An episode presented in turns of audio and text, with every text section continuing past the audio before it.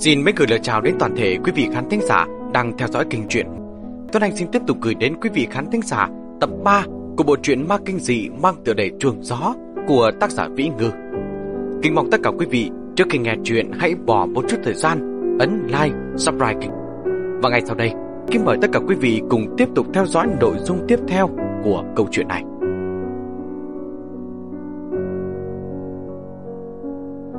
Đêm hôm ấy, Quý đường đường cả đêm không ngủ được. Sau nửa đêm, ca nại bắt đầu có tuyết rơi. Từng mảnh từng mảng tuyết rơi lớn bay lạ tả xuống từ bầu trời đêm.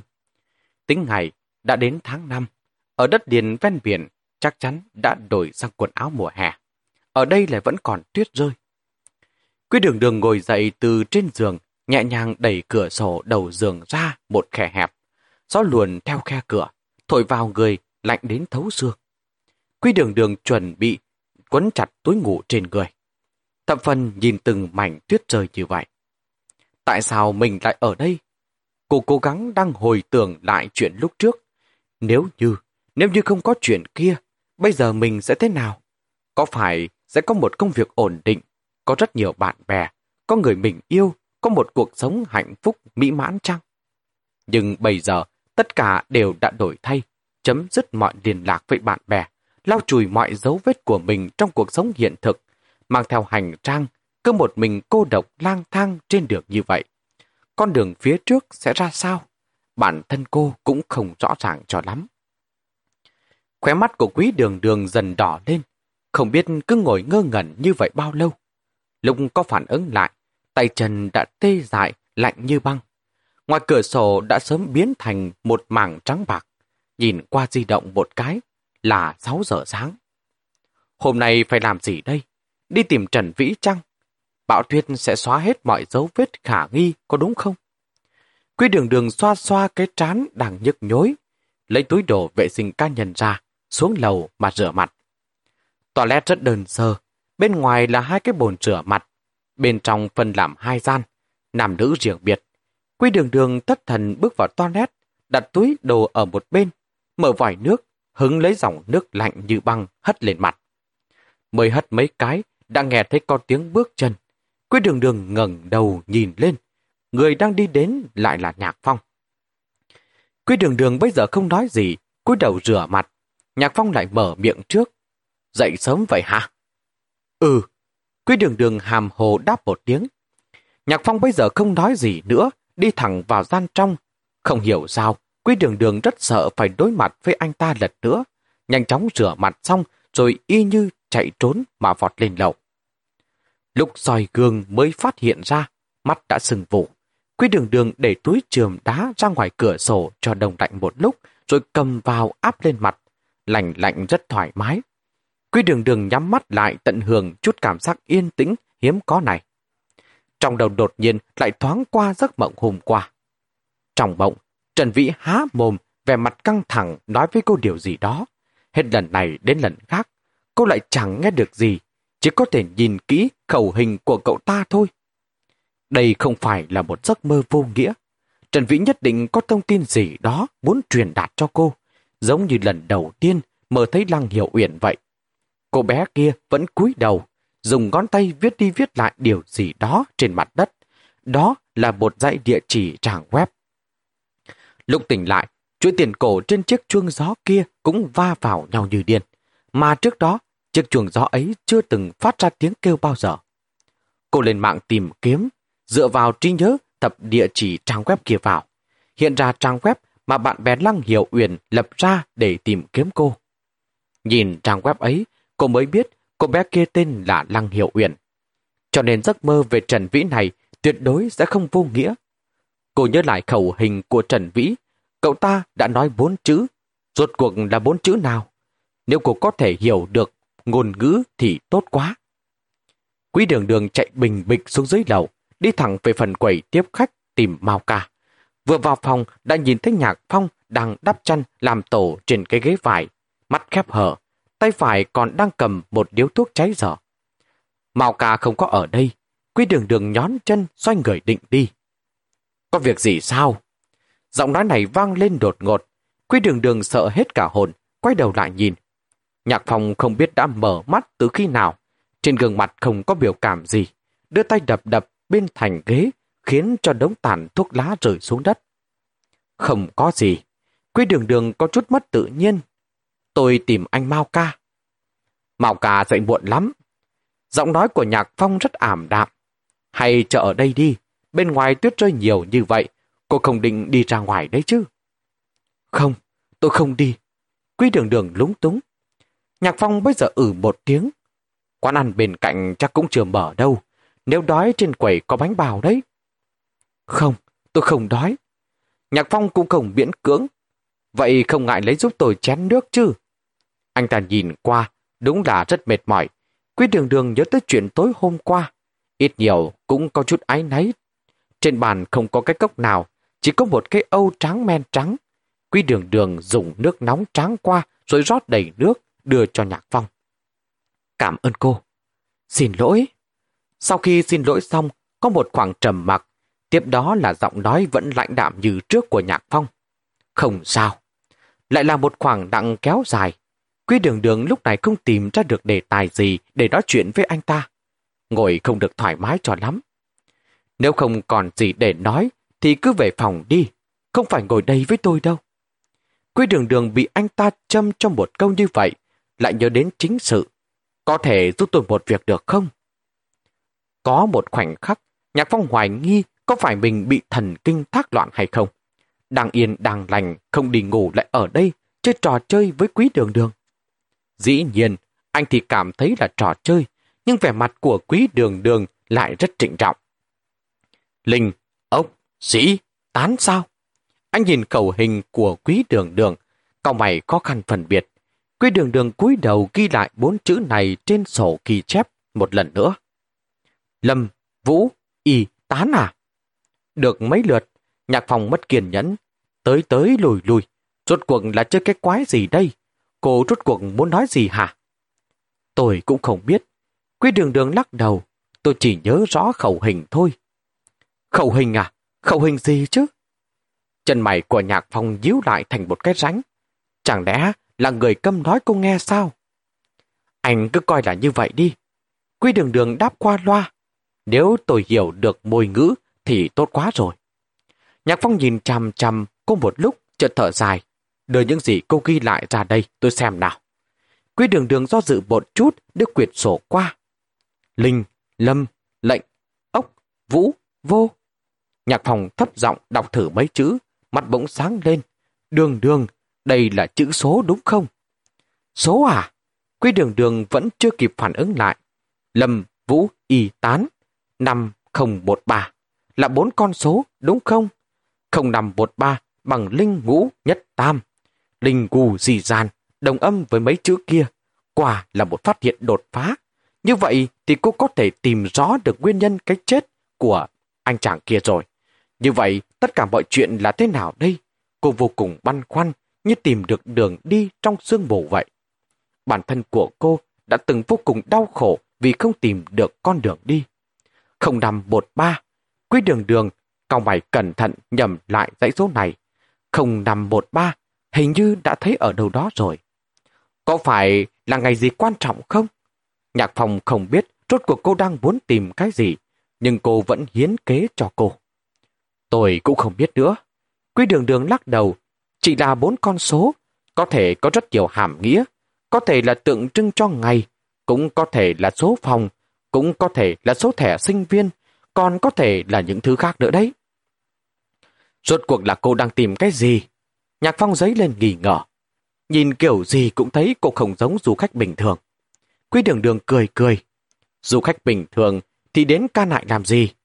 Tôi nói tôi đi tìm kho báu anh có tin không? Nhạc Phong hiểu cô không muốn nói. Tùy cô thôi, ai cũng có quyền giữ bí mật của riêng mình. Trải qua cuộc nói chuyện này, trao đổi với Nhạc Phong dường như cũng không đến mức quá khó khăn. Quý đường đường lại xin đội anh ta một lần nữa. Chuyện tôi hôm qua, thực sự tôi rất xin lỗi.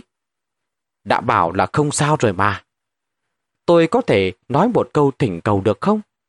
Thỉnh cầu gì? Nhạc phòng thấy làm lạ. Tôi sẽ còn ở lại ca nại một thời gian nữa. Có nhiều lúc sẽ vẫn tự ý quyết định. Quý đường đường cân nhắc từ ngữ. Nếu như có chỗ nào không phải, xin mọi người hãy tha thứ cho. Ý của cô là sao? Nhạc Phòng ngắt lời cô. Sau này cô vẫn sẽ như hôm qua, hơn nửa đêm công về, cũng không ai biết cô đi đâu sao. Có lẽ là như vậy đấy. Quý đường đường không thể loại bỏ khả năng này. Nhạc Phong không lên tiếng, dừng một chút, lại lấy di động ra. Số di động? Hả? Lưu số lại là được, có chuyện gì cũng dễ liên lạc. Quý đường đường do dự một chút, đọc số di động của mình cho Nhạc Phong. Được một lúc, Mao Ca cũng rời giường. Anh ta ngáp dài, bước từ trên lầu xuống, đi ra nhà trước, sau đó mở cửa quán trọ. Gió lạnh cuốn theo bông tuyết ập vào mặt Mao Ca, Mao Ca rùng mình một cái. Tuyệt lớn quá. Vẫn chưa ngừng sao? Nhạc Phong cúi người. Ngừng rồi, dày chừng một tấc trên đất. mau càng ngẩng đầu nhìn trời.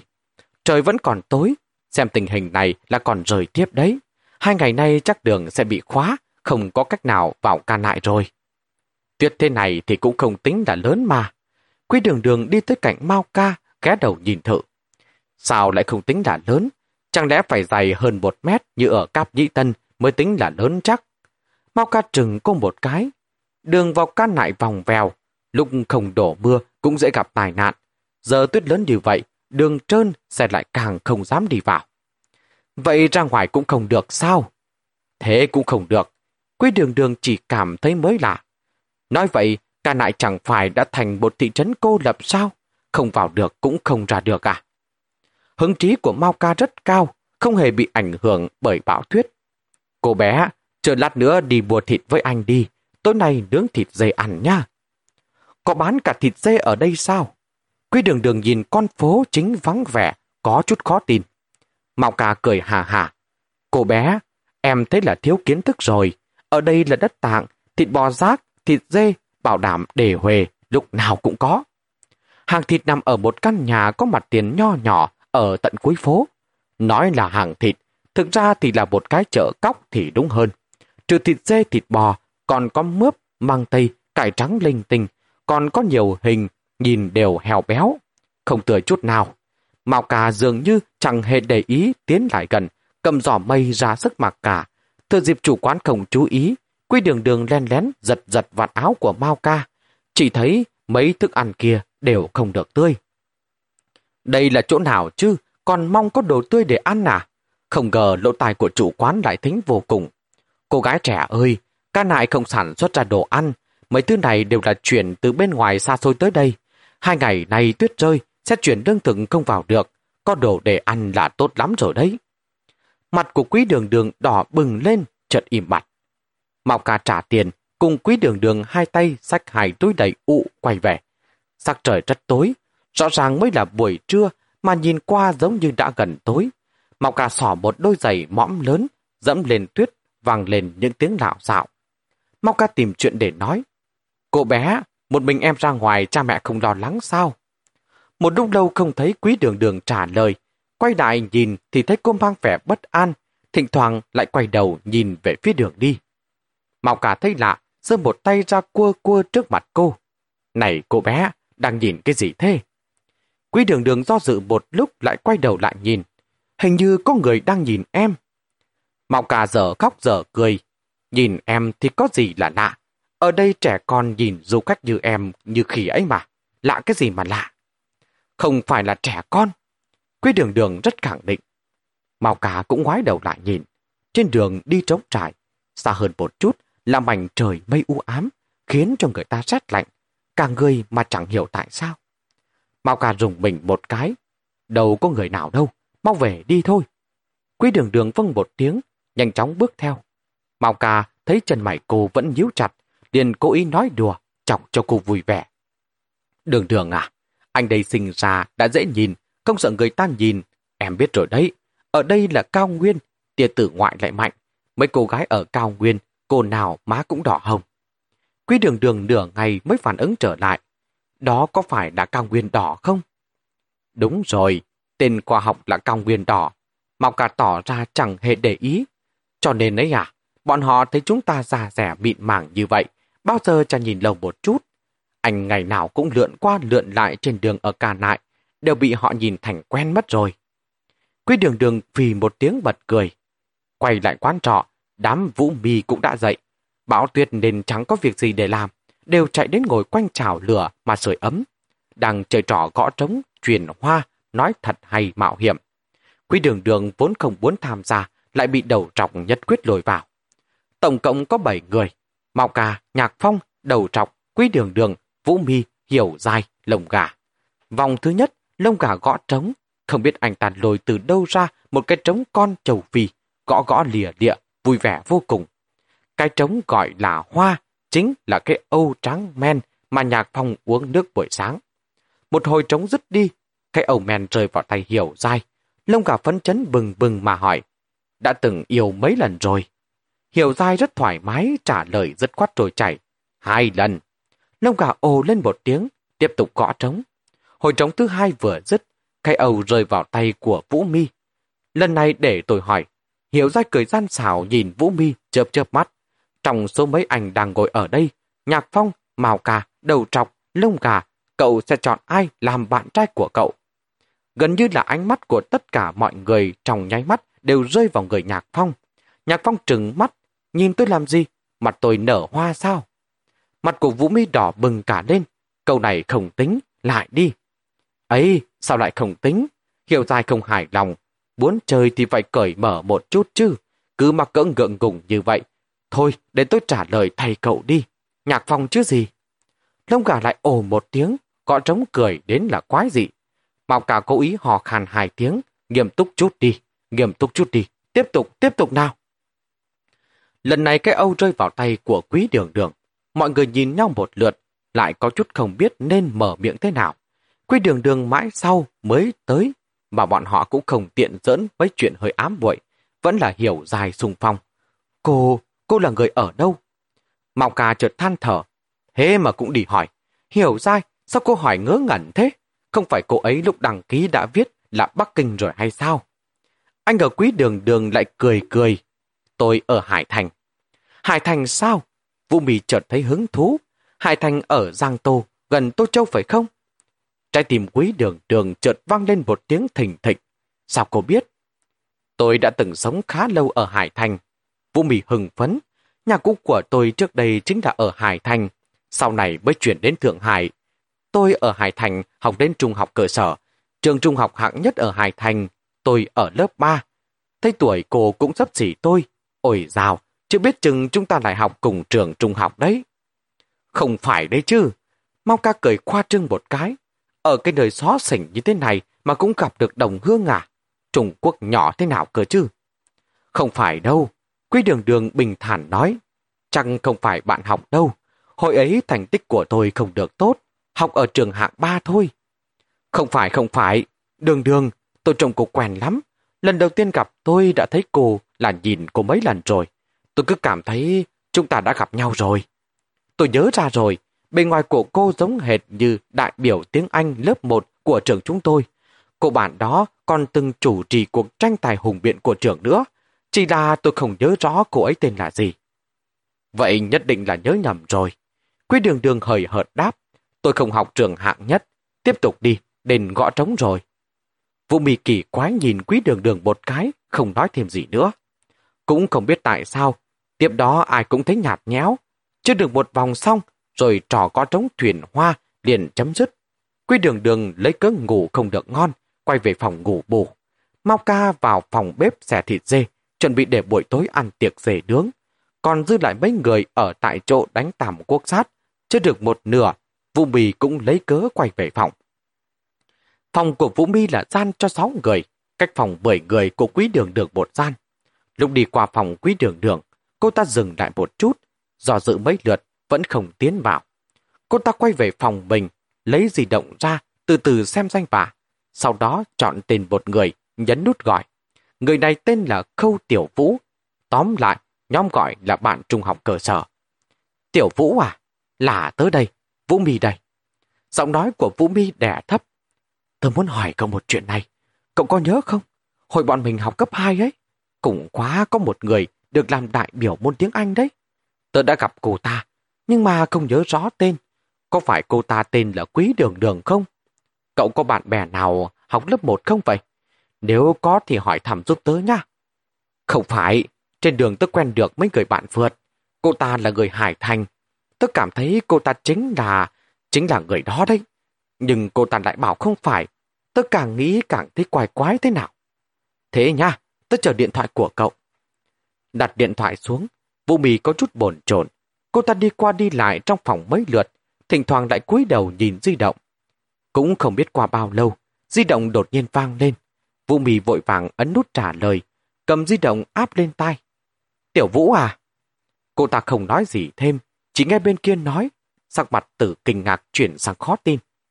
Sau đó thì sao? Sau đó thì sao? Cô ta hỏi dồn không tìm thấy cô ấy nữa à? Ừ.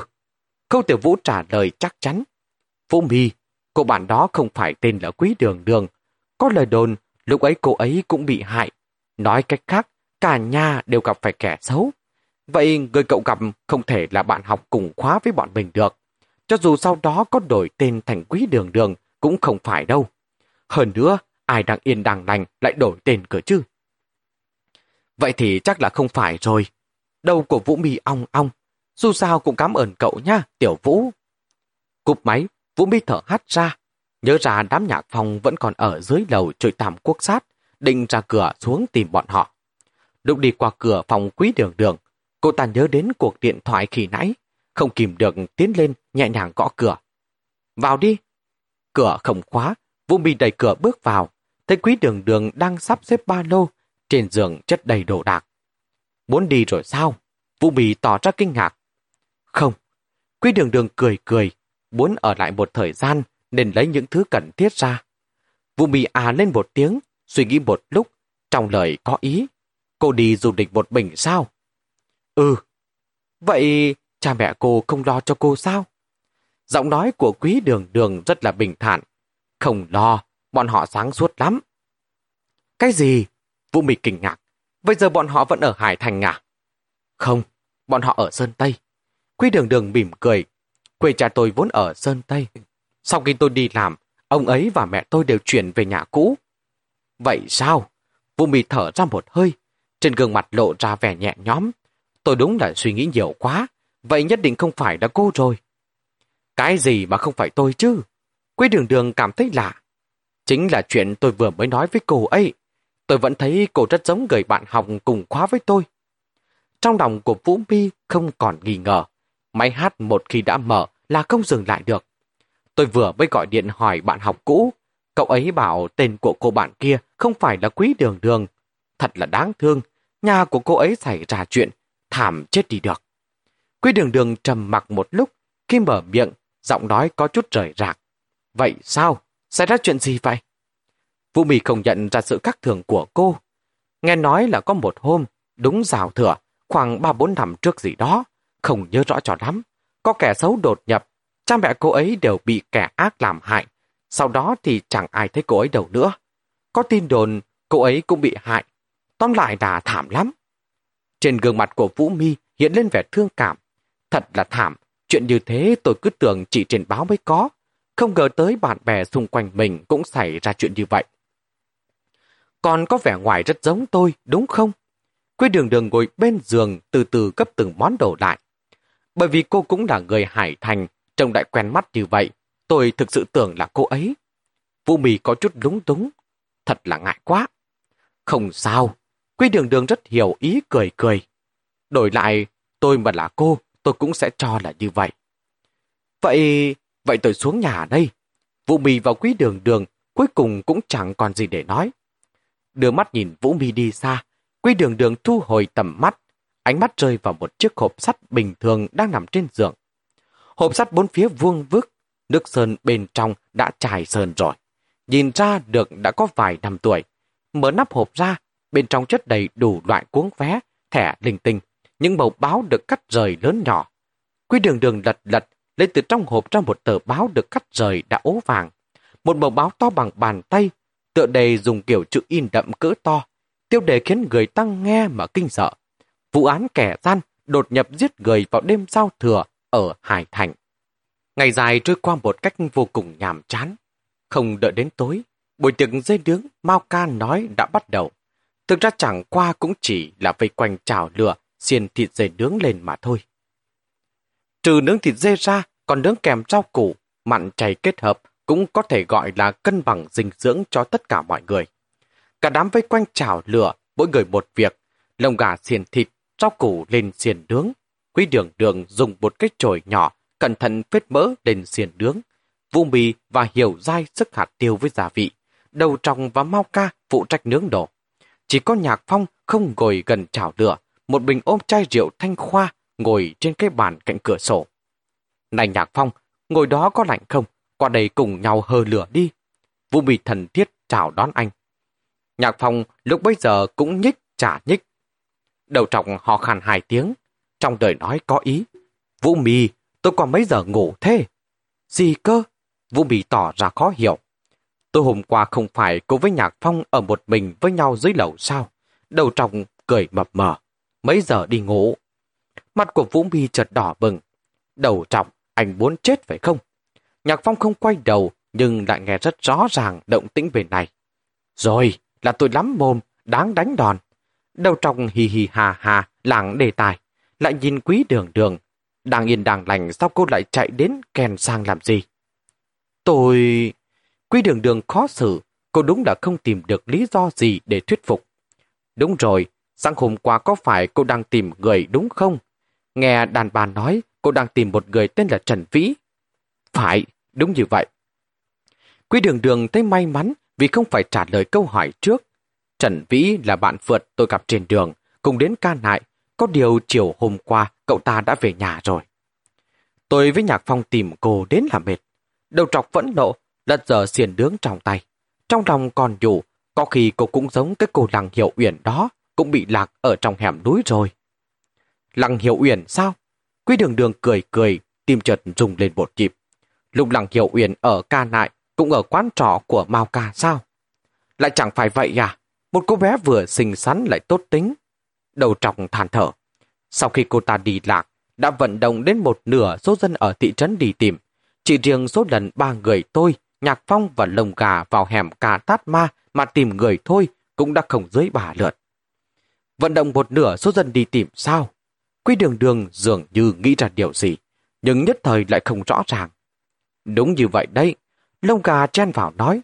Công an mang người đến, da trẻ đều ra trận hết, mang theo lương khô, tìm từng cái xó xỉnh một, chỉ thiếu nước quật bà tức đất. Này, lão mạo tử, anh nói rằng hiệu uyển này có thể chạy đi đâu được. Lông gà vừa mở miệng, đã lạc đề, tìm Mao Ca nói chuyện. Công an mang người đến, già trẻ đều ra trận cả, mang theo lương khô, tìm từng cái xót xỉnh một.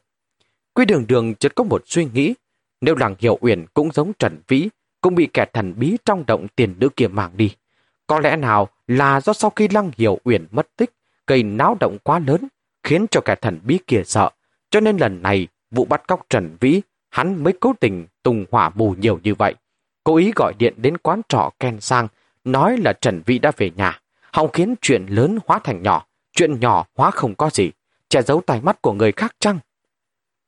Đang suy nghĩ, Mau Can lại lười biếng lên tiếng. Kể ra thì chuyện này đúng là kỳ lạ. Cái hẻm núi Cà Tát Mà này tôi cũng đã đi qua không ít lần. Có nhiều chỗ đúng là nguy hiểm. Nhưng trên căn bản không có nơi nào có thể giấu người được. Sơn động dù nhiều, nhưng tôi cũng đã tận lực tìm hết. Bãi cỏ bên trong hẻm núi. Còn có dân tạng đến chăn thả giả súc. Còn có người dựng lều trong hẻm núi.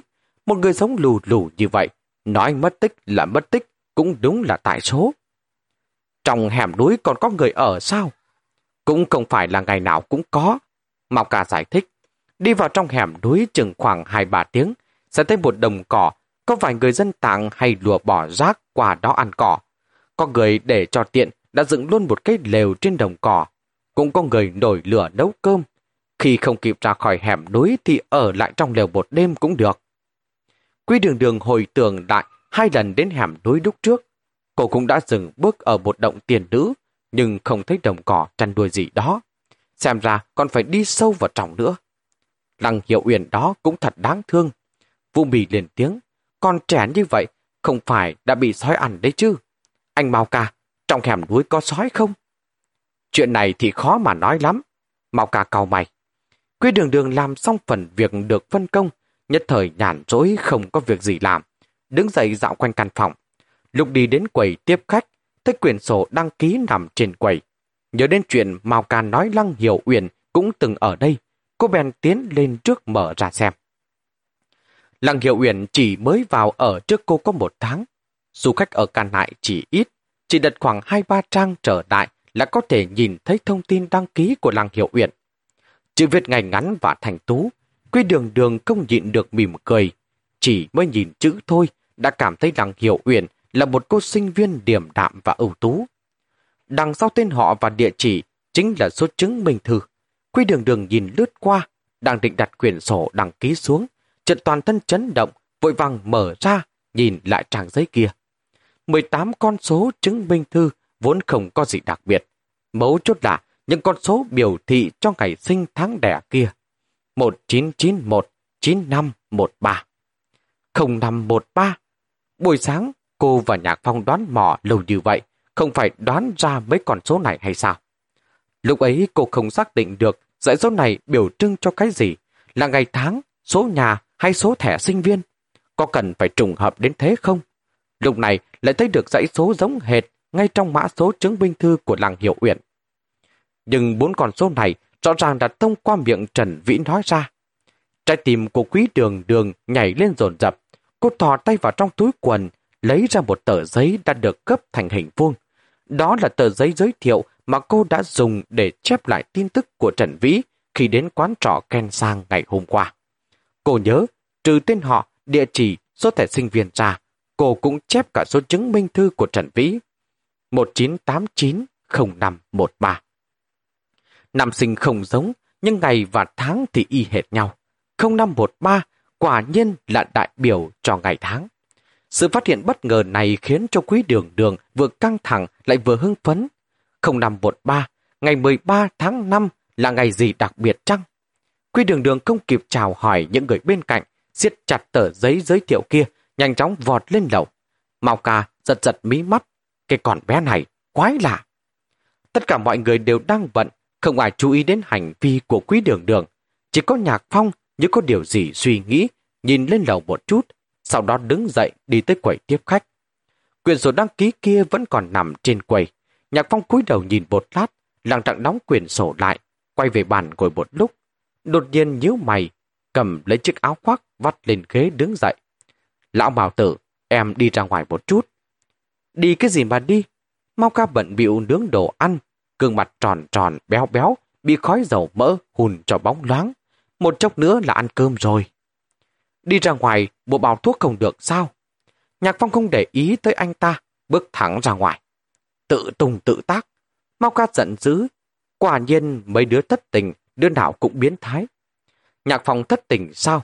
Vũ mì kinh ngạc. Dừng một chút mới phát hiện phản ứng của mình hơi thái quá. Lúng ta lúng túng, không biết nên hỏi tiếp thế nào. Thời khắc mấu chốt, Hiểu dai nháy nháy mắt với cô ta, cười hì hì nhìn Mao ca. Nhạc Phong đẹp trai như vậy, con gái nhà ai mà ánh mắt cao thế, đá cả anh ta sao? Nói cái gì thế? Mao ca kiên quyết bảo vệ người nhà của mình. Cái gì gọi là nhạc phong của chúng tôi bị người ta đá cỡ chứ? Sao cô không biết phải là nhạc phong nhà chúng tôi đá người ta? Xì! Hiểu dài xì một tiếng. Nhìn nhạc phong như vậy là đủ biết rồi. Nếu anh ta đá người ta, sao lại trừng cái mặt thối như vậy ra cho chúng ta xem cỡ chứ? Mau ca bị hiểu dai làm cho nghẹn họng, không nói được câu nào. Suy nghĩ một chút lại hùng dữ quát cô nàng. Chuyện riêng của người ta, cô hỏi làm cái gì? Tôi chỉ tò mò thôi mà. Hiểu dài bĩu môi, lại dùng cánh tay huých huých Vũ Mì. Này Vũ Mì, rốt cuộc là bao giờ mới đi đây? May mày cũng đổi chuyến rồi, mấy ngày nữa còn phải đi làm nữa đấy. Chúng ta có thể xin nghỉ cơ mà. Vũ Mì nhỏ giọng nói. Nhưng tôi không xin, vì đi với cậu nên đã trì hoãn mấy ngày rồi. Hiểu dài cao mày oán trách. Thực sự coi trọng nhạc phòng à? Không đỡ đi sao? Cậu nói cái gì thế? Vũ Mi lập tức căng thẳng. Tôi chỉ nói thật thôi. Hiểu dài không hề nhún nhường. Chuyện trên đường kiểu này rất không đáng tin. Nhạc phong hàng năm đều bồn bà trên đường. Cậu đừng có mà nghiêm túc đấy. Đầu trọng và Mau Ca nhìn nhau một cái. Mau Ca hò khan hai tiếng, coi như không nghe thấy gì. Lông gà lại lười biếng lên tiếng. Vũ Mì, bạn cổ nói đúng đấy. Đừng có nghiêm túc quá. Nhạc phong làng bạt ở bên ngoài quen rồi. Cậu ta rất quen thuộc với người phượt ở Tây Bắc. Dọc đường đi không biết gặp được bao nhiêu mỹ nữ giống như cô. Đều có tụ, có tan mà thôi. Tính cách của cậu ta cũng rất được con cái thích thú. Cho dù có đối tốt với cô, thì cô cũng đừng coi là nghiêm túc. Vũ Mì bây giờ không nói lời nào, khóe mắt dần dần đỏ lên. Mao Cà chợt than thở. Thằng chết dẫm này, tôi đã mắng nó bao nhiêu lần rồi, đã bảo nó đừng có trêu chọc mấy cô gái tốt rồi mà. Nói mãi nói mãi, anh ta lại nói không nổi nữa. Chuyện giữa Nhạc Phong và Vũ Mi, ai trêu chọc ai khó mà nói rõ được. Trong cái nhìn của anh ta lại thấy Vũ Mi chủ động nhiều hơn. Có điều anh ta cũng không rõ rốt cuộc hai người đã đến bước nào. Có vài lời không khỏi hơi khó coi. Đành phải quanh co xuất kích. Nhạc phòng có một cô bạn gái cũng nhiều năm rồi, tên là Miêu Miêu. Tình cảm hai người rất là tốt. Bao nhiêu năm như vậy, cũng chỉ thấy nó nghiêm túc với mình Miêu Miêu. Cho nên Vũ Mì này, đừng lãng phí thời gian vào nhạc phòng nữa, không đáng đâu. Không phải là đã chia tay với Miêu Miêu rồi sao? Vũ Mì cắn môi. Đầu trong chỉ thở dài, có chia tay cũng sẽ không đến với cô đâu. Muốn chết à? Nói cái gì thế? Mạo cà cắt đầu trọc. Đầu trọc cân cổ lên. Em nói thật mà, hai người họ căn bản không ở trong cùng một thế giới. Chẳng qua cũng mới vài ngày ở ca nại thôi. Vũ Mì, cô là một cô gái lớn lên trong quỷ củ, môi trường rất đơn giản. Cô hiểu về nhạc phong được bao nhiêu? Cô đừng thấy cậu ta trẻ tuổi, cậu ta đã làng bạt trên đường được khá khá nằm rồi đấy. Quen biết đủ loại hạng người, làm việc cũng luồn lách đủ cửa. Nhạc Phong không phải là người sống một cuộc sống bình thường. Cô là một cô gái thông minh, nghĩ cho kỹ những lời ảnh đầu trọc này nói. Đầu của Vũ Mi lại quý càng thêm thấp. Hiểu ra chỉ thở dài, vươn tay vỗ vỗ vài Vũ Mi, coi như một lần diễm ngộ thôi Vũ Mi ạ. Chúng ta mau trở về đi, nghỉ nhiều sắc mặt chỉ ông chủ lại có coi cho mà xem. Mọc gà thở phào nhẹ nhóm, anh ta sợ nhất là xử lý vấn đề tình cảm nam nữ, một đống loạn cao cao, làm thế nào cũng không đỡ ra được.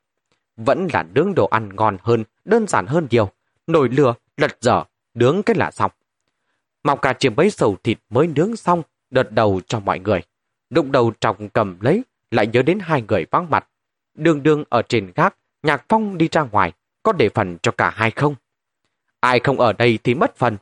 Mọc cả trợn mắt, Chúng ta cứ ăn đi, dù sao còn nướng thêm nữa cơ mà. Đang nói đến đây, tiếng chuông di động lại vang lên, kèm theo tiếng rung của mặt bàn. Mao Càn nhìn về phía cái bàn sát bên cửa sổ, đi qua lấy di động, vừa oán trách. Cái thằng nhạc phong này sao không cầm di động theo chứ? Nhìn vào cuộc gọi hiển thị trên màn hình, Mao càn chợt ngây ngẩn cả người. Đầu tròng và lông gà cũng nhận ra không ổn. Một trái một phải chạy tới ghé đầu vào xem. Tần miêu, là miêu miêu. Mạo cả dò dự một chút, nhấn nút trả lời. Alo, miêu miêu à? Ừ, giờ nó không ở đây. Gì cơ? Mao ca mở to mắt, miệng cũng há hốc cả ra. Một lúc lâu vẫn không khép lại được. Đặt điện thoại xuống, anh ta chợt phản ứng kịp, vội vàng sai khiến đầu trọc và lông gà. Nhanh, nhanh, đi tìm nhạc phong đi. Tìm đường thì đến cửa trấn ngay. Miêu miêu, miêu miêu đến đây rồi đấy. Các cậu nhanh lên, nhanh lên một chút, không thì không kịp mất. Quý đường đường lúc bây giờ quay trở lại phòng để tìm kiếm về một ngày tưởng chừng như bất bình thường. Ngày 13 tháng 5, trên khung tìm kiếm nhảy ra không ít đề mục. Đứng đầu là sự kiện chống Trung Quốc ở Indonesia năm 98. Nhưng nói thật, cô không nhìn ra những ngày 13 tháng 5 trong lịch sử này có quan hệ gì với dãy số 0513 trước mắt. Trên cơ bản, cô coi như phí công vô ích, cô quắt queo trong phòng một lúc Nhớ rằng mọi người vẫn còn đang ở dưới lầu bận rộn nướng đồ ăn. Cô đành phải tắt máy tính ra khỏi phòng. Bất chợt cô lại chẳng muốn xuống dưới nữa. Định đi về phía khung cửa sổ trông ra ngoài mặt đường ngắm cảnh. Đối diện cũng có một dãy nhà. Xa xa cao hơn mái nhà là sân núi tuyết mờ mờ ảo ảo khiến cho tầm nhìn mờ mịt chia làm hai. Quy đường đường nhìn quanh một hồi, không hiểu sao lại cảm thấy có chút khác thường. Trong khoảnh khắc, cô chợt thu hồi tầm mắt, nhìn xoáy về lầu hai phía đối diện. Cánh cửa sổ thủy tinh vừa bẩn vừa cũ phía đối diện cản trở tầm mắt, không nhìn rõ được bên trong thế nào. Nhưng cô tin chắc rằng trong nháy mắt đó, mình đã nhìn thấy có bóng người thoáng qua. Kẻ đó đang định làm gì? Nhìn cô sao? Không đúng. Suy nghĩ này vừa nảy ra, Quy đường đường lập tức cảm thấy sợ run cả người. lại liền tưởng đến cuộc đối thoại trên đường đi mua thức ăn về với Mao Ca. Cô mới phản ứng kịp. Mình đang bị theo dõi sao? Vì chuyện gì? Không thể là vì sự tò mò của dân địa phương với du khách như lời Mao Ca nói được.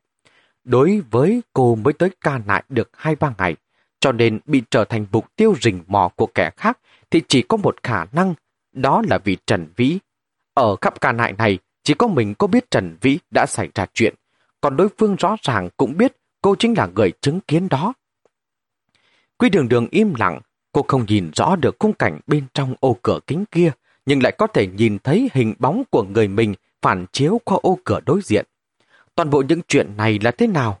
Từ sau khi gặp phải chuyện không may, cô chưa bao giờ nghĩ đến vấn đề này. Theo lẽ thường tình, khi bạn đồng hành gặp nạn hay là có chuyện, là người duy nhất biết chuyện hay người chứng kiến, đáng lý ra cũng phải trở thành mục tiêu tiếp theo của tên tội phạm mới đúng. Lúc ấy trong hẻm núi không có ai, đối phương khống chế Trần Vĩ xong, tại sao không lập tức đối phó với cô luôn? Đối mặt với khung cửa bụi bặm tầm tối kia, Quy Đường Đường vậy mà lại trở nên bình tĩnh, tỉnh táo, ngẫm lại toàn bộ tình hình khi đó. Khi đó cô nhận ra Trần Vĩ biến mất trong lòng rất sợ hãi, lảo đảo trốn ra khỏi động tiền nữ sau đó. Cô đột nhiên tìm ra nhược điểm mấu chốt. Sau khi cô ra khỏi sơn động, đã gặp được hai người dân tộc tạng đang cầm kinh luân. Cho nên đối phương mặc dù có lòng muốn hãm hại, nhưng vẫn không dám tùy tiện ra tay. Trong khoảng thời gian kẻ đó do dự, chính là lúc cô rời khỏi hẻm núi. Nhưng như vậy cũng sẽ gây khủng hoảng cho đối phương, bởi vì như thế có nghĩa là cô thoát đi được thì mọi chuyện sẽ trở nên ẩm ý. Du khách bình thường sẽ bị dọa cho hồn bay phách lạc, sẽ là hét yêu cầu báo cảnh sát, mà ở can nại, báo cảnh sát có nghĩa là cả một đoàn người cùng nhau lục soát, cứu hộ và tìm kiếm, giống như khi làng Hiểu Uyển bị mất tích. Cho nên đối phương cũng đang tích cực lấp liếm. Đầu tiên quán trọ Ken Sang nhận được điện thoại của Trần Vĩ, nói dối rằng mình có việc quan trọng phải đi. Thứ hai, âm thầm theo dõi cô, hoặc có lẽ còn từng tìm cách để chống chế cô trước khi mọi chuyện vỡ lở. Nhưng trong quá trình theo dõi cô, đối phương nhận ra sự khác thường của cô. Cô không báo cảnh sát, cũng không sợ đến mức chạy trối chết, thậm chí còn hoàn toàn không để lộ chuyện của Trần Vĩ. Phát hiện này khiến cho đối phương hoang mang, cho nên kẻ đó chưa vội vàng ra tay. Mọi chuyện rơi vào trạng thái rằng co, nhưng trạng thái này tuyệt đối sẽ không kéo dài quá lâu. Cặp mắt của quý đường đường dần dần nheo lại, cung cửa đối diện tự như biến thành một cửa động tối om, lại giống như một sự kiêu kích ương ngạnh trắng trợn. Có dám tiến vào không? Nếu dám đi, sẽ xảy ra chuyện gì? Quy đường đường không biết mình đã đắn đo bao lâu, thời gian tựa hồ như rất dài, lại tưởng như rất ngắn. Sau đó cô hạ quyết tâm, bình tĩnh bước xuống lầu. Không cần mang theo bất cứ trang bị phòng thân nào, chẳng qua chỉ là dãy nhà đối diện mà thôi. Đám màu cả đều đang ở dưới lầu, bao nhiêu người như vậy không tin là đối phương dám làm vậy. Quy đường đường bình bịch, bình bịch chạy xuống dưới lầu. Lúc sắp bước qua bờ cửa, đằng sau chợt có người gọi cô. Đường đường! Quý đường đường theo bản năng quay đầu lại, kinh ngạc nhận ra trong phòng mình chỉ có mỗi một mình Hiểu Giai. Hiểu Giai bắt đầu bắt chuyện với cô. Đường đường lại đành ngồi cùng nhau đi. Mọi người đi đâu cả rồi? Quý đường đường trần trừ một lúc, vẫn bước vào ngồi xuống bên cạnh Hiểu Giai. Trên cái bàn trước mặt Hiểu Giai có hai chai rượu thành khoa. Một trống trống, chắc còn lại đã với mất một nửa. Cô uống rượu đây à? Không phải tôi. Hiểu Giai cười khổ, là Vũ Mì đấy. Có lẽ là bởi vì cái cô miều miều trong truyện thuyết kia. Quý đường đường chợt từ phần tử ngoại lai, kẻ xâm nhập biến thành người của mình. Hiểu dai và cô vô hình trung đã trở nên thân thiết hơn. Bạn gái của nhạc phòng sắp tới. Cho nên thế nào? Quý đường đường nhìn hai chai rượu kia một chút, lập tức hiểu ra. À, tôi hiểu rồi. Vậy những người khác đâu? Đi đón cả rồi. Hiểu dai cười bánh móc. Như là đón nữ hoàng đến đây, còn phải lôi cả đống người như vậy đi nghịch tiếp. Người tới là bạn gái của nhạc phong mà. Trong cái nhìn của đám mau ca, đương nhiên là phải quan trọng hơn một chút. Quý đường đường tốt tính cười cười. Có bảo đó là nữ hoàng của bọn họ thì cũng không quá đáng. Con bé Vũ Mì kia cũng không thông đâu. Hiệu dai than thở. Vốn là kéo tôi uống rượu dài sâu. Kết quả lại uống luôn cả phần của tôi. Cô ta vươn tay cầm lấy chai rượu còn lại một nửa. Còn bé này rất cố chấp. Trước kia lúc thất tình, chính là hồi còn ở Thượng Hải ấy, một mình độc đến ba chai bia. Hơn nửa đêm bắt xe đến bờ sông Hoàng Phố ngồi cả đêm. Lúc ấy tôi ngủ cùng phòng với cô ấy. Nửa đêm không thấy cô ấy về nhà ngủ, sợ chết đi được. Lần này không biết lại chạy đến xó sình nào ngồi rồi. Quy đường đường chỉ nghe lọt mỗi câu cuối cùng, trái tim chợt thỉnh thịch một tiếng. Cô ấy không trên gác sao? Mặt đỏ hoe bỏ ra ngoài rồi. Hiểu danh nhún vai, sống chết không cho tôi đi theo, bảo là muốn được yên tĩnh một mình. Đi ra ngoài một mình sao? Quý đường đường vụt đứng dậy. Này, ôi, cô đừng lo. Thấy sắc mặt của quý đường đường không ổn, Hiểu dai vội vàng giải thích. Tôi rất hiểu cô ấy. Vũ mì sẽ không tự sát được đâu. Cô yên tâm đi. Cùng lắm là ẩm ý một chút thôi mà. Cô biết đấy, để người khác phải cuống cuồng lên ấy mà. Giống mấy cô nữ chính trong ngôn tình phim ảnh ấy. Quy đường đường không để ý đến cô nàng. Bà bước gộp làm hai đi tới cửa. Nhìn khắp nơi một lượt. Phố chính vắng hoe, trống trải, mặt đất phủ một lớp tuyết dày. Thỉnh thoảng lại có một trận gió thổi qua, khiến cho đống tuyết động bay lạ tả, giống như tuyết vẫn còn chưa ngừng rơi vậy. Hiểu dài cũng đi theo ra ngoài. Vũ mì đi được bao lâu rồi? Có màng di động theo không? Giọng nói của quý đường đường trở nên nghiêm trọng. Khoảng gần nửa tiếng rồi. Hiểu dài có chút không chắc chắn. Cũng nhìn khắp xung quanh một lượt. Sao lại không thấy ở trên đường nhỉ? Tôi còn tưởng cô ấy chỉ dạo quanh quanh thôi chứ. Di động thì tôi nhớ là không mang theo mà. Có thể là vào hẻm núi không? Quý đường đường ngắt lời hiểu dai, trong lòng có chút căng thẳng. Còn bé này chẳng biết nặng nhẹ, cũng không chắc nữa. Hiểu dài ấp ả ấp úng. Sinh nhật cô ta là vào ngày bao nhiêu? Gì cơ? Hiểu dài không kịp phản ứng lại. Sinh nhật, ngày sinh của Vũ Mi là ngày mấy? Quy đường đường gặp lại câu hỏi một lần nữa. Không phải cô là bạn học kiêm đồng nghiệp của cô ấy sao? Không đến mức không biết đấy chứ. Hình như là tháng 8. Hiểu dài chợt cao mày. 22 hay là 23 nhỉ? Thế này đi hiểu dài. Tôi vào hẻm núi tìm một chuyến. Quy đường đường trầm ngâm một chút, nhanh chóng ra quyết định. Chờ mấy người mau ca về, cô nói lại với bọn họ một tiếng. Không phải, đường đường, không đến mức như vậy chứ. Hiểu ra không ngờ tới chuyện đã đến nước này. Sẽ không xảy ra chuyện gì đâu. Vũ mì mặc dù khó chịu trong lòng, nhưng cô ấy cũng biết chừng mực, sẽ không để mọi người phải lo lắng đâu. Không phải tôi sợ Vũ Mi không biết chừng mực, mà tôi sợ có chuyện xấu xảy ra. Quy đường đường cắn môi, lời đã đến bên miệng rồi lại nuốt xuống. Đề phòng nhỡ nhàng mà thôi. Cô cho hiểu dài một liều thuốc an thần. Bên ngoài tuyết rơi nhiều như vậy, đường trong hẻm núi lại khó đi, tôi sợ nhỡ đầu cô ấy ngã vập đầu. Vậy cũng đúng, hiểu dài thở hắt một tiếng, lần trưng vào hẻm núi, đường đi bằng phẳng mà cô ấy còn bị sái chân. Được rồi, vậy cô cứ đi đi, tôi không đi cùng được. Trong quán phải có một người ở lại. Đường đường, cô cũng phải cẩn thận một chút đấy. Quy đường đường gật đầu một cái.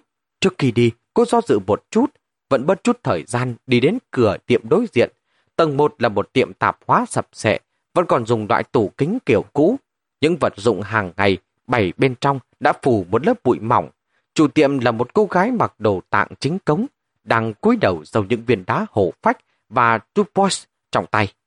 Nghe thấy tiếng bước chân, cô ta tò mò ngẩng đầu lên nhìn quý đường đường. Quý đường đường chắp hai tay thành hình chữ thập, chào hỏi cô ta trước. Tra tay Đức Lạc. Đây là một câu tiếng tạng, có nghĩa là cát tường như ý, thường được dùng làm câu chào và chúc phúc. Trên gương mặt cô gái kia hiện ra nụ cười, bỏ những thứ đang làm trên tay xuống, đáp lệ lại. Chặt tay Đức Lạc. Quý đường đường giơ tay ý chỉ lầu trên. Lầu trên cũng là cửa tiệm sao? Cô gái kia không hiểu tiếng Hán trò lắm. Quý đường đường phải tra hiệu mấy lượt, cô ta mới hiểu ra. Không có trống. Trái tim quý đường đường trùng xuống. Như vậy là như thế nào? Cô chẳng hiểu gì cả.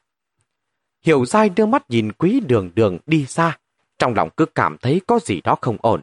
Nhưng lại không nghĩ ra nổi không ổn ở điểm nào. Đành phải tiếp tục một mình canh chừng quán trọ mà ngần cả người. Một lát sau, lượt trong chảo dần dần nhỏ bớt, hiểu ra nhất bình nước ra bỏ thêm phần trầu vào trong chảo, bỏ được một nửa mới chợt vỡ lẽ ra mình đang lo lắng ở điểm nào. Đường đường là con gái, một mình cô ấy vào hẻm núi cũng rất nguy hiểm. Hiểu dai hoảng hốt đứng dậy, chạy ra cửa nhìn về phía hẻm núi. Sắc trời âm u, trên bầu trời từng mảng mây mù cuồn cuộn, tựa như đằng sau nó đang chất chứa một sinh vật vô hình. Hiểu ra trùng mình một cái, lại quay đầu nhìn về phía lối vào của thị trấn. Đã lâu thế rồi, pho tượng Phật vị đại tiền biểu biểu gì đó kia cũng phải được trước về rồi chứ. Đến lúc ấy, Nhạc Phong mà phát hiện ra cả quý đường đường và Vũ Mi đều không có ở đây, có bốc hỏa lên không đây. Nghĩ đến dáng vẻ của Nhạc Phong lúc đổi giận, Hiệu dài bất giác có chút rột giả. Khi ngồi xuống cạnh chảo lửa sưởi ấm, cũng nhấp nhổm không yên. Cầm xiên thịt nướng trong tay, lật qua lật lại, thỉnh thoảng ghé đầu nhìn ra ngoài cửa, cũng không biết đến lần thứ mấy. Bên ngoài đột nhiên vọng đến tiếng người nói ồn ào, giọng của Mao Ca là to nhất. Mau vào nhà đi, hơi lửa rồi sẽ bớt lạnh thôi. Trái tim của Hiểu Giai nảy lên một cái. Miều miều đến rồi sao? Mặc dù vẫn lo lắng cho Vũ Bì và Đường Đường, nhưng Hiểu Giai vẫn không nén nổi sự tò mò, rất muốn xem xem cô gái duy nhất khiến cho nhạc phòng nghiêm túc kia rốt cuộc là thần thánh phương nào. Cô bước nhanh ra cửa, giả bộ chào hỏi với Mao Ca. Anh Mao Ca, về rồi à? Lúc nói câu này, ánh mắt đã không tự chủ được mà bay đến hai người đi cuối cùng, Nhạc Phong và Miêu Miêu. Miêu Miêu khoác chiếc áo gió của Nhạc Phong trên người, phía dưới mặc một chiếc quần jean đơn bạc và dày bệt, dựa sát vào người Nhạc Phong mái tóc dài che khuất nửa gương mặt, không nhìn ra bộ dạng thế nào. Chỉ có thể nhận ra là đã bị lạnh cóng. Trong lòng hiểu dài chợt cảm thấy sảng khoái. Đáng đời, ai bảo thích trừng diện làm gì. Cho đến tận khi vào trong phòng ngồi xuống, Nhạc Phong kéo Miêu Miêu đến bên cạnh chảo lửa sưởi ấm, Hiểu dài mới nhìn rõ dáng vẻ của Miêu Miêu. Miêu Miêu thực sự là một cô gái rất xinh đẹp. Mặc dù không thích cô ta, nhưng Hiểu dài vẫn không thể không thừa nhận điểm này. Một mỹ nữ có gương mặt nhỏ nhắn, hiếm thấy. Cái cằm thon gọn, lộ ra vẻ tinh tế. Đường cong trên gương mặt cũng rất mềm mại, xinh xắn. Màu da trắng nón thoáng ửng hồng, mặt đèn như ngọc sáng ngời. Một cô gái như vậy luôn được đàn ông nâng niu trong lòng bàn tay, coi như bảo bối mà trẻ chở như vậy. Thì ra, nhạc phong khoái cái dạng này. Nghĩ vậy trong lòng hiểu dai lại thấy bất bình thay cho Vũ Mì bộ trận. Trong đông đằng trợn mắt, Trần liếc thấy cánh cửa, có người đang đứng, cả kinh thiếu chút nữa nhảy dựng lên. Vũ Mi, cậu về từ bao giờ vậy? Cô nàng bỗng nhiên kêu toáng lên như vậy, căn phòng chợt yên lặng hẳn đi. Màu cà quay đầu nhìn Vũ Mi đang đứng cạnh cửa, lại quay đầu nhìn Hiểu Giai, ngạc nhiên nói. Vũ Mi vừa mới đi ra ngoài sao? Đầu có, Vũ Mi rảnh nói trước Hiểu Giai, vừa mới vào toilet. Vừa nói vừa nháy mắt với Hiểu Giai vừa bước vào. Hiểu Giai chẳng hiểu mô tê ra sao, vội vàng kéo Vũ Mi ra đến cửa, hạ giọng hỏi cô ta. Vừa nãy cậu đi đâu vậy hả? Chẳng đi đâu hết. Nụ cười của Vũ Mì có chút khổ sở. Lén đi theo đám nhạc phong, xem tình nhân trong bỗng của anh ta có mấy cái đầu thôi. Câu này chua gấp 10 lần dấm, hiểu dài nhất thời không có lời nào để nói. Vũ Mì quay đầu nhìn về Miêu Miêu đang ngồi cạnh chảo lửa, hừ qua vũ lỗi một tiếng. Lúc này cũng chỉ thưởng thôi, tôi thấy còn chẳng đẹp bằng đường đường. Cô ta không nhắc đến quý đường đường thì thôi. Vừa nhắc tới, Hiểu Giai đã cuống cuồng lên. Vũ Mì, đường đường đi tìm cậu đấy. Tìm tôi sao? Vũ Mì thấy lạ. Tìm tôi làm gì? Giọng nói của cô ta to lên đột ngột, khiến cho đầu trọc nhìn qua bên này. Hiểu Giai vội vàng hạ thấp giọng. Vừa nãy thấy tâm trạng cậu không được tốt, lại chẳng thấy bóng dáng cậu trên đường. Tôi và Đường Đường đều tưởng cậu đã vào hẻm núi. Đường Đường sợ cậu bị ngã vập đầu, nên đi tìm cậu rồi. Cho nên đường đường giờ không ở trong quán sao? Vũ Mì giờ mới kịp phản ứng trở lại. Đương nhiên là không rồi. Hiểu ra thực sự muốn dậm chân. Cô ấy lại còn vào hẻm núi nữa chứ. Không cho chuyện gì xảy ra chứ. Mấy hôm trước, Mau ca còn bảo trong hẻm núi có chó sói đấy. Vũ Mì cũng có chút ngờ ngẩn. Vậy cô ta có mang theo di động không? Mau gọi cô ta về đi. Đâu có số của cô ấy đâu. Hỏi Mao ca ấy. Hiểu dai bây giờ có chút chần chừ để họ biết đường đường vào hẻm núi, Nhạc Phong lại điên lên thì làm sao? Mỗi lần chúng ta vào hẻm núi, anh ta đều tức giận. Ai mà quan tâm anh ta có tức giận hay không chứ? Vũ Mì cười lạnh, giờ anh ta đang gió xuân phơi phới thế kia, còn tức chết cũng đáng đời. Hơn nữa chúng ta sợ, anh ta tức giận, nhưng đường đường không sợ, cậu quên rồi à? Lần trước đường đường còn tranh cãi với anh ta đấy. Nói xong, quay người lớn tiếng hỏi Mao Ca. Anh Mao Ca, anh có số di động của đường đường không? Mao Ca bần về mấy xiền thịt, không buồn gần đầu lên, cầm di động làm gì? Không phải đường đường đang ở trên gác hay sao? Thẩm Sơn cùng cốc muốn truyền tin cơ bản là dựa vào họ hét cả. Cô hét đến một câu là được rồi. Anh ta nói rất hài hước, miêu miêu phì một tiếng bật cười, thanh âm lạnh lót. Vũ Bình nghe thấy vô cùng chói tai. Cô tàn lạnh lùng liếc miều miều một cái, trận ngoan độc đáp lời Mao ca. Cô ấy không ở đây, vào hẻm núi rồi. Giọng nói không hề lớn, căn phòng lại dần trở nên lặng ngắt. Sau khi kịp phản ứng lại, đầu trong là người đầu tiên đổi giận. Vào hẻm núi, sao cô ta lại vào hẻm núi nữa? Không xem xem thời tiết bây giờ thế nào à? Muốn chết hay sao? Đó là vì... Thấy sắc mặt của nhạc phong không ổn, hiểu dai muốn biện bạch đôi câu cho quý đường đường. Vừa mới mở miệng, Vũ Mì đã véo mạnh vào cánh tay cô. Hiểu dai bị đau, nhất thời quên mất nửa câu sau. Lần này mà có chuyện gì nữa, thì đừng mơ tôi sẽ vào đó để tìm cô ta. Đầu trọc ngoái đầu nhìn sắc trời bên ngoài, đặt mông ngồi xuống ghế. Miêu Miêu cũng nhận ra không khí có chút khác thường, dù sao cô ta cũng mới tới, cứ cảm thấy cầu nệ khó mà chen lời vào. Cẩn thận nhìn sắc mặt của mọi người một chút, lại vươn tay kéo áo Nhạc Phong. Nhạc Phong, xảy ra chuyện gì vậy? Cô ấy vào hẻm núi, các cô không ngăn lại sao? Nhạc Phong không trả lời miêu miêu mà nhìn thẳng về phía Vũ Mi và Hiểu Giai. Hiểu Giai không nói gì, Vũ Mi cố ra vẻ trấn định, đón lấy ánh mắt của Nhạc Phong. Đến anh còn chẳng ngăn được nữa là. Câu này của cô ta chỉ hời hợt bề nổi, nhưng lại tương đối khéo léo. Nhạc Phong nhớ đến chuyện ẩm ý, chẳng vui vẻ gì với quý đường đường lần trước khi cô vào hẻm núi. Chân mày dần dần nhíu lại, quả nhiên không gặng hỏi gì Vũ Mì nữa, chỉ có Mao Ca không để ý đến sự vòng vo trong lời có ý. Chú quan tâm có căn hay không là ngăn, làm gì nữa chứ. Mau gọi con bé kia về. Trời tối rồi, tuyết đại lớn như vậy, hẻm núi cũng chẳng phải nơi để chơi đùa đâu. Ai có số di động của cô ấy chứ? Ai có? Cả đám hai mắt nhìn nhau, sau đó lần lượt nhún vai. Tôi không có, tôi cũng không có. Hình như chẳng ai có cả, cô ta cũng đầu qua lại gì với mọi người. Để tôi gọi cho. Tất cả mọi người đều kinh ngạc, nhìn về phía cùng một hướng. Người vừa nói là Nhạc Phong. Lồng gà bỗng dừng lại hớn hở. Được đấy thằng em, đi ngang qua đường mà cũng không tha, ngay cả đường đường mà cũng... Còn chưa dứt lời, đã bị Mao Cà kéo lại. Mao Ca trừng anh ta một cái, lại bấp máy môi báo hiệu vẫn còn một cô miêu miêu ở đây. Miêu miêu nhìn bình nước trên chiếc chảo lửa bốc lên từng đợt hơi nóng. Trên gương mặt không nhìn ra bất cứ điểm cảm biểu cảm nào. Chỉ trong nháy mắt, ánh mắt nhanh chóng liếc về phía nhạc phong một cái. Lồng gà tức thời im bặt, Mao ca vội vàng đổi chủ đề. Vậy mau gọi điện cho đường đường đi, đi lòng vòng trong hẻm núi làm cái gì? Toàn dây yến của anh đây vẫn còn màn phấn khích cơ mà. Miêu miêu, anh bảo này, kỹ thuật nướng thịt của Mao ca ở cả ca nại này chỉ có một mình thôi. Mao Cà bật ngón tay cái lên, không khí nhanh chóng cởi mở hơn.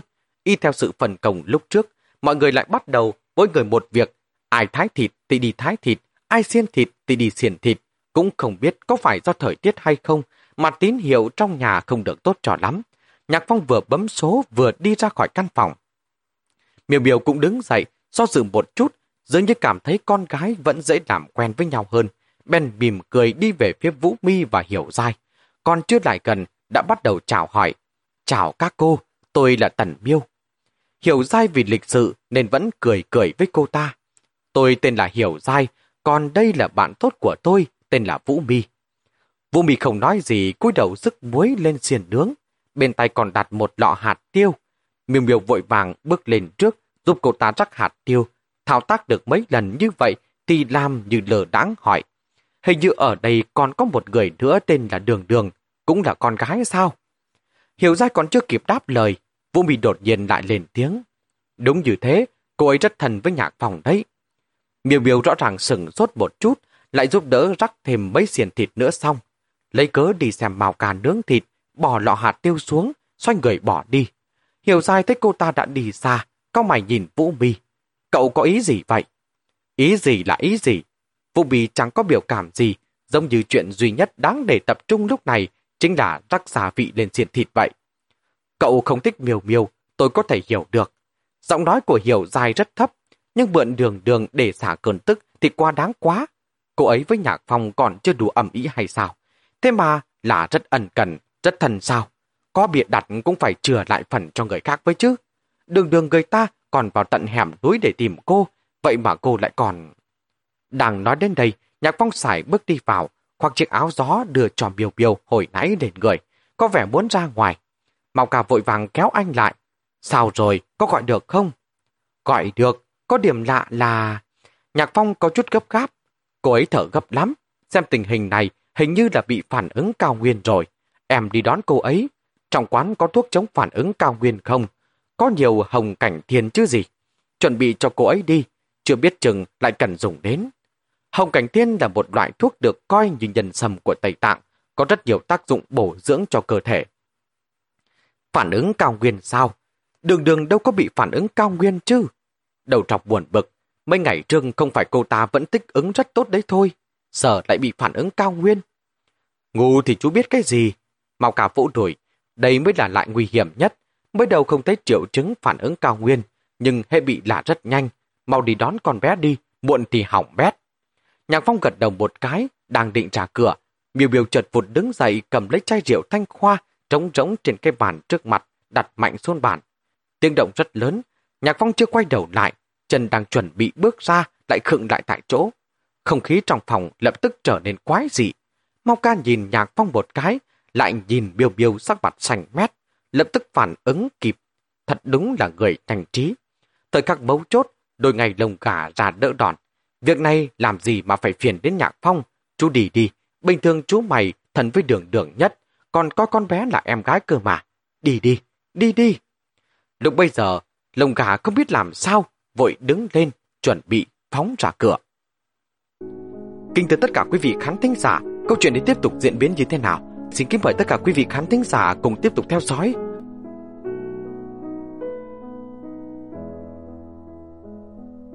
Để ủng hộ kênh, quý vị có thể để lại bình luận, cũng như chia sẻ, hoặc có thể ủng hộ tài chính trực tiếp về các địa chỉ đã được ghi ở phần mô tả.